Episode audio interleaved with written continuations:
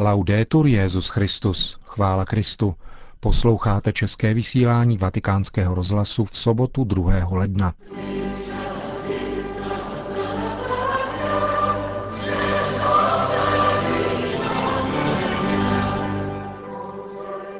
Milí posluchači, v dnešním pořadu uslyšíte pravidelnou homilii otce kardinála Špidlíka. Na úvod přidáme zprávy. Hezký poslech.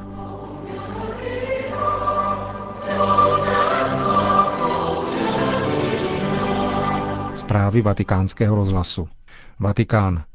Benedikt XVI. Zaslal list biskupovi Santiago de Compostela monsignori Juliánovi Barrio Barriovi u příležitosti jubilejního roku, který tam byl vyhlášen v poslední den roku slavnostním otevřením svaté brány v místní katedrále. Santiago de Compostela je tradičním cílem poutí k hrobu svatého Jakuba Většího. Letošní svatý rok je již 119. v pořadí. Je vhodnou příležitostí k tomu, píše Benedikt XVI., aby se věřící setkali s Kristem, uvažovali o svém povolání ke svatosti a naslouchali Božímu slovu, které osvěcuje a interpeluje. Je však také příležitostí pro ty, kdo víru nemají, zdůrazňuje dále papež, aby ji přijali od toho, který osvěcuje každého člověka.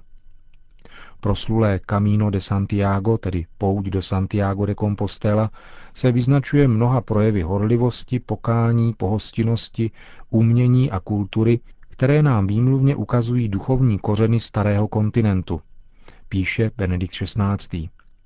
Během pouti se rozjímá o nových obzorech, jež nám umožňují se zamyslet nad úzkostmi vlastní existence i nezměrností, kterou lidská bytost může nalézt v sobě i kolem sebe. Papež v listě také podotýká, že prosí Pána, aby poutníky doprovázel a přivedl k prameni života, jenž je pravým cílem, tedy milostí, kterou pouhé projití cesty samo od sebe dosáhnout nemůže, a aby dovedl poutníka ke konverzi na svědka Kristova.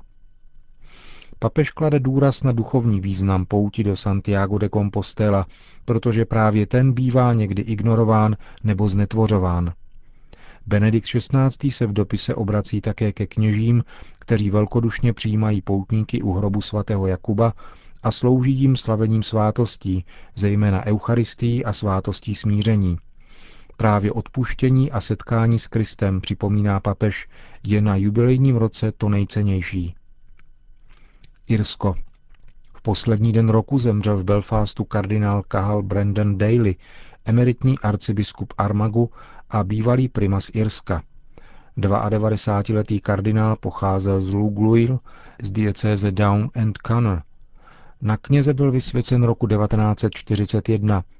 Účastnil se v roli odborného poradce druhého vatikánského koncilu. 30 let působil v akademickém prostředí. Vyučoval na univerzitě Queen's University. Biskupem se stal roku 1967. Přičinil se významně o ekumenický dialog v Irsku a také o smír v severním Irsku. Roku 1987 byl jmenován biskupem v Down and Connor a roku 1990 arcibiskupem v Armaghu a zároveň primasem Irska. Kardinálem jej jmenoval roku 1991 Jan Pavel II. Po smrti kardinála Dalyho je kardinálský sbor tvořen 183 členy, z nichž volitelů je 112. Indie. V indickém státě Orissa, kterým se před 2 roky přehnal antikřesťanský pogrom, byl vybudován nový kostel. Stalo se tak v městě Simon Badi. Jeho stavba byla zahájena ještě před vypuknutím násilností a věřící si jej postavili své pomocí. Pro tamější křesťany byla slavnost posvěcení kostela znamením naděje a návratu k normálnímu životu. Konec zpráv.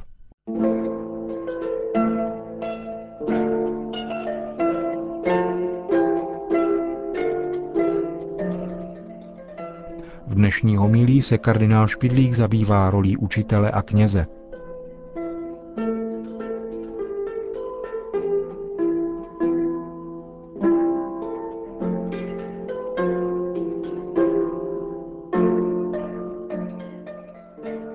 Ve všech civilizovaných zemích chodí dnes děti do školy. Dorůstají pod dohledem mnoha učitelů. Dříve mívali ve šlechtických rodinách učitele jednoho, pokud možná nejlepšího. Obojí způsob má své výhody i nevýhody. I Kristus vystupuje jako učitel, také ji oslavovali. Mistře, víme, že jsi pravdivý a učíš cestě Boží podle pravdy. Proč vlastně potřebuje člověk ke svému vývoji učitele? První poznání ovšem pochází z osobní zkušeností, z toho, co jsme viděli na vlastní oči, o čem jsme sami uvažovali. Je to poznání živé, ale velmi omezené. Musí nám je doplnit zkušenost druhých. Žijeme ve společnosti kulturní, která pozbírala zkušenosti a myšlení milionů lidí a stále se vyvíjí. Odborný učitel nám hlavní výsledky tohoto vývoje zprostředkuje, protože studoval, učil se dlouho a systematicky.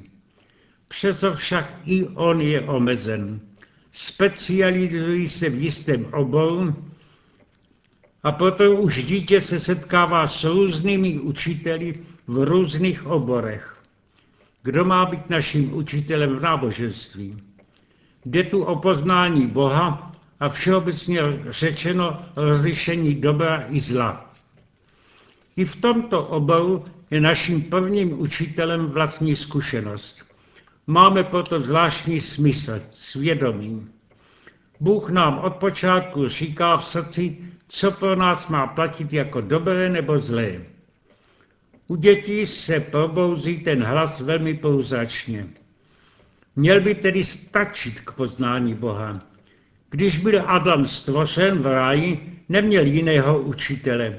A přesto hovořil přímo s Bohem, slyšel jeho hlas v ranním vánku. Bohužel se tento čistý pramen mravní zkušenosti hříchem zakalil. Jeho světlost se zatemnila. Bůh však člověka ani po vyhnání z raje neopustil. Některé lidi osvítil zvláštním světlem, stali se vidoucími, co je dobro a zlo. To osvícení nebylo jenom privilegium pro ně samém. Byli posláni, aby to, co sami viděli, řekli jiným, aby o tom rokovali, stali se tedy proroky. Ve Starém zákoně bylo proroků mnoho. Existují ještě dnes? Svatý Pavel přeje všem křesťanům, aby měli, pokud je možné, prorocký dar. Držte se lásky a usilujte o duchovní dary, nejvíc o dar prorocké řeči. Ten, kdo má prorocký dar, mluví k lidem pro jejich duchovní užitek, napomenutí i povzbuzení. Kdo je to pro nás dnes konkrétně? Pro dítě je to bezesporu matka.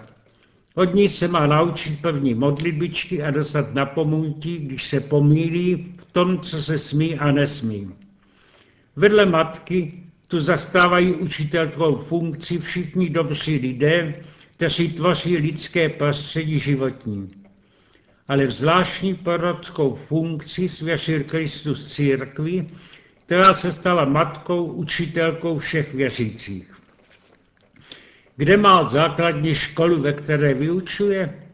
Je to především kostel, ve kterém se slouží liturgie a kde se společně modlíme. Vyjadřuje se to tradicionálním principem, věříme to, co se modlíme. Liturgie mluví slovy a gesty jako viditelným kázáním. Zvláštní důraz na tu viditelnost víry se dává především v církvi východní. Na západě se spíš zdůrazňuje duchovní poučení kázáním. Obojí však patří k sobě. Již v prvních dobách křesťanských to vysvětlil Origen takto. V eucharistické bohoslužbě sestupuje na oltář Kristus pod způsobou chleba a vína. V první části liturgie nám sestupuje pod způsobem slova Božího. Máme tedy stále školní vzdělání v našich chrámech. Je dobré, když si při této příležitosti připomeneme jako poznámku něco, co je problémem všech pedagogů dnešní doby. Mluví se o tom na různých odborných zasedáních. Jde tu otázky hodnotu hlásané pravdy. Dnešní mládež konstatují pedagogové, si odnáší ze školy velké množství nových poznatků, ale nechápou, co s tím mají si počít v životě. Většinu z toho hledí co nejdříve zapomenout. Jak to udělat, aby to naučené mělo pro ně i životní hodnotu? Na jednom velkém kongresu propagovali pedagogové takzvanou pracovní metodu. Nehlásat jenom pravdu, ale vytvořit takové prostředí, aby ji společně všichni hledali. K tomu také vybízí instrukce liturgické obnovy v církvi. Nemá tu sloužit kněz sám a lidé jenom pasivně přihlížet, má to být společná radostná účast všech. Druhá rada, která vyšla od pedagogů, je následující. Pravou hodnotu dostávají věci, když je přijímáme jako milý dar od osoby, kterou máme rádi. Při vyučování náboženství je tou osobou sám Kristus. Chápeme-li katechismus jako slova od něho samého vyslovená přímo k nám, hned nabudou pravou hodnotu osobní. Slova pochopená osobně mají okamžitě ohlas v životě. Jde zase o všeobecnou otázku o poměru nauky a praxe. To, co je jenom v hlavě, nepronikne do rukou, nic nepostavím. Proto studující techniky, lékařství, učitelství podělávají na ukončení studia praktické kurzy. Dobří katechété zkoušejí tu metodu i v náboženství. Tak například jeden mladý kněz, který připravoval děti k prvnímu svatému přijímání, to zařídil takto. Řekl jim, z oltáře přinese Kristus k vám se svými dary. Musíte mu také dát něco. Tedy když uděláte nějaký dobrý skutek lásky, napište to na malý lísteček a vložíme jej do společné obálky. Stala se nakonec velmi objemná, lístečků v ní bylo mnoho a při mši, při které bylo první přijímání, dvě družičky přinesly tu obálku a položili na oltář. Přesto však je problém teorie a praxe jiný než v technice. Inženýři musí nejdříve dobře ovládat zákony techniky a pak teprve je mohou uvést v praxi. V hudební nauce to nejde tak snadno. Kdo nikdy nespívá a na žádný z nástroj nehraje, těžko může studovat na hudební konzervatoři. V náboženství je to ještě těžší. Tu je hlavním zákonem lásky. Kdo nikoho nemiluje, nikdy nepochopí, co láska je a Bůh je láska. Čistě teoretickým výkladem se tedy nauka o něm stává mrtvou literou, která toho pramálo poví o boží pravdě. Proto už stará mnišská tradice stanovila, že v poznání Boha praxe předchází teorii.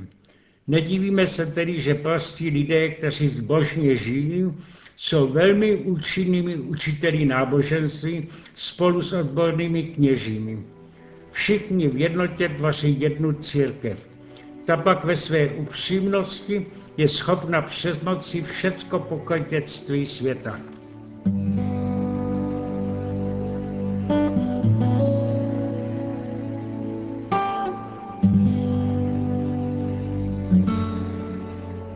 Slyšeli jste homílii otce kardinála Špidlíka. Končíme české vysílání Vatikánského rozhlasu. Chvála Kristu, laudetur Jesus Christus.